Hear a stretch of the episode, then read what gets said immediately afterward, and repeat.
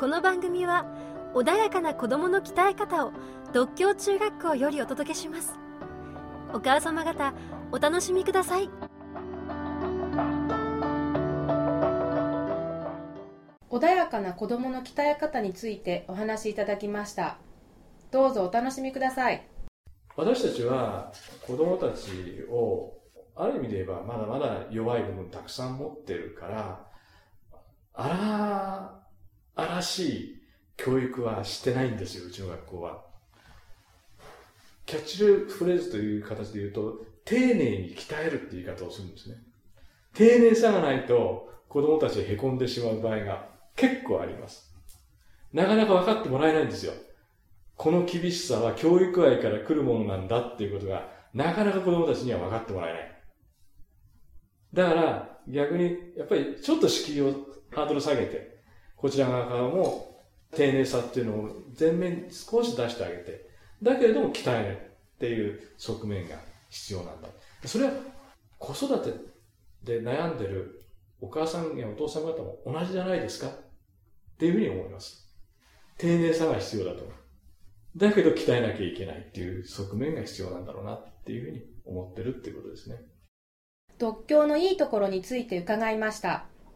どうぞお楽しみください。独協のいいところは、確かに中学に入ってきたばかりの頃だと、お母さん方も息子たちもまだまだ未熟だっていうと言い過ぎかもしれないけれどもいろんな悩みを抱えていろんな問題とかねその起こして親子の間で時にバトルがあったりすることもあるかもしれないんだけれどもやっぱり思春期を超えて高等学校に入ってくるとお母さん方は子供たちのたくましくなった成長した姿を見てなんか恋人のように思ってる人たちが多いですよっていうことなのかなっていうふうに思います。やはり、えー、思春期乗り越えていかないと親子の関係っていうのもうまい具合にこうまとまっていかないのかなっていうふうに思いますけれども大体それで卒業する時なんかみんなニコニコして卒業するっていうところが6年間かけて子育てをした親子のなんていうかなそういう結びつきなのかなっていうふうに思います、まあ、そんなところで6年かけて育っていくっていうところが独協の良さじゃないですか。そんなふうに思います。先生方が生徒たちに最終的に伝えたいことについて教えていただきました。どうぞお楽しみください。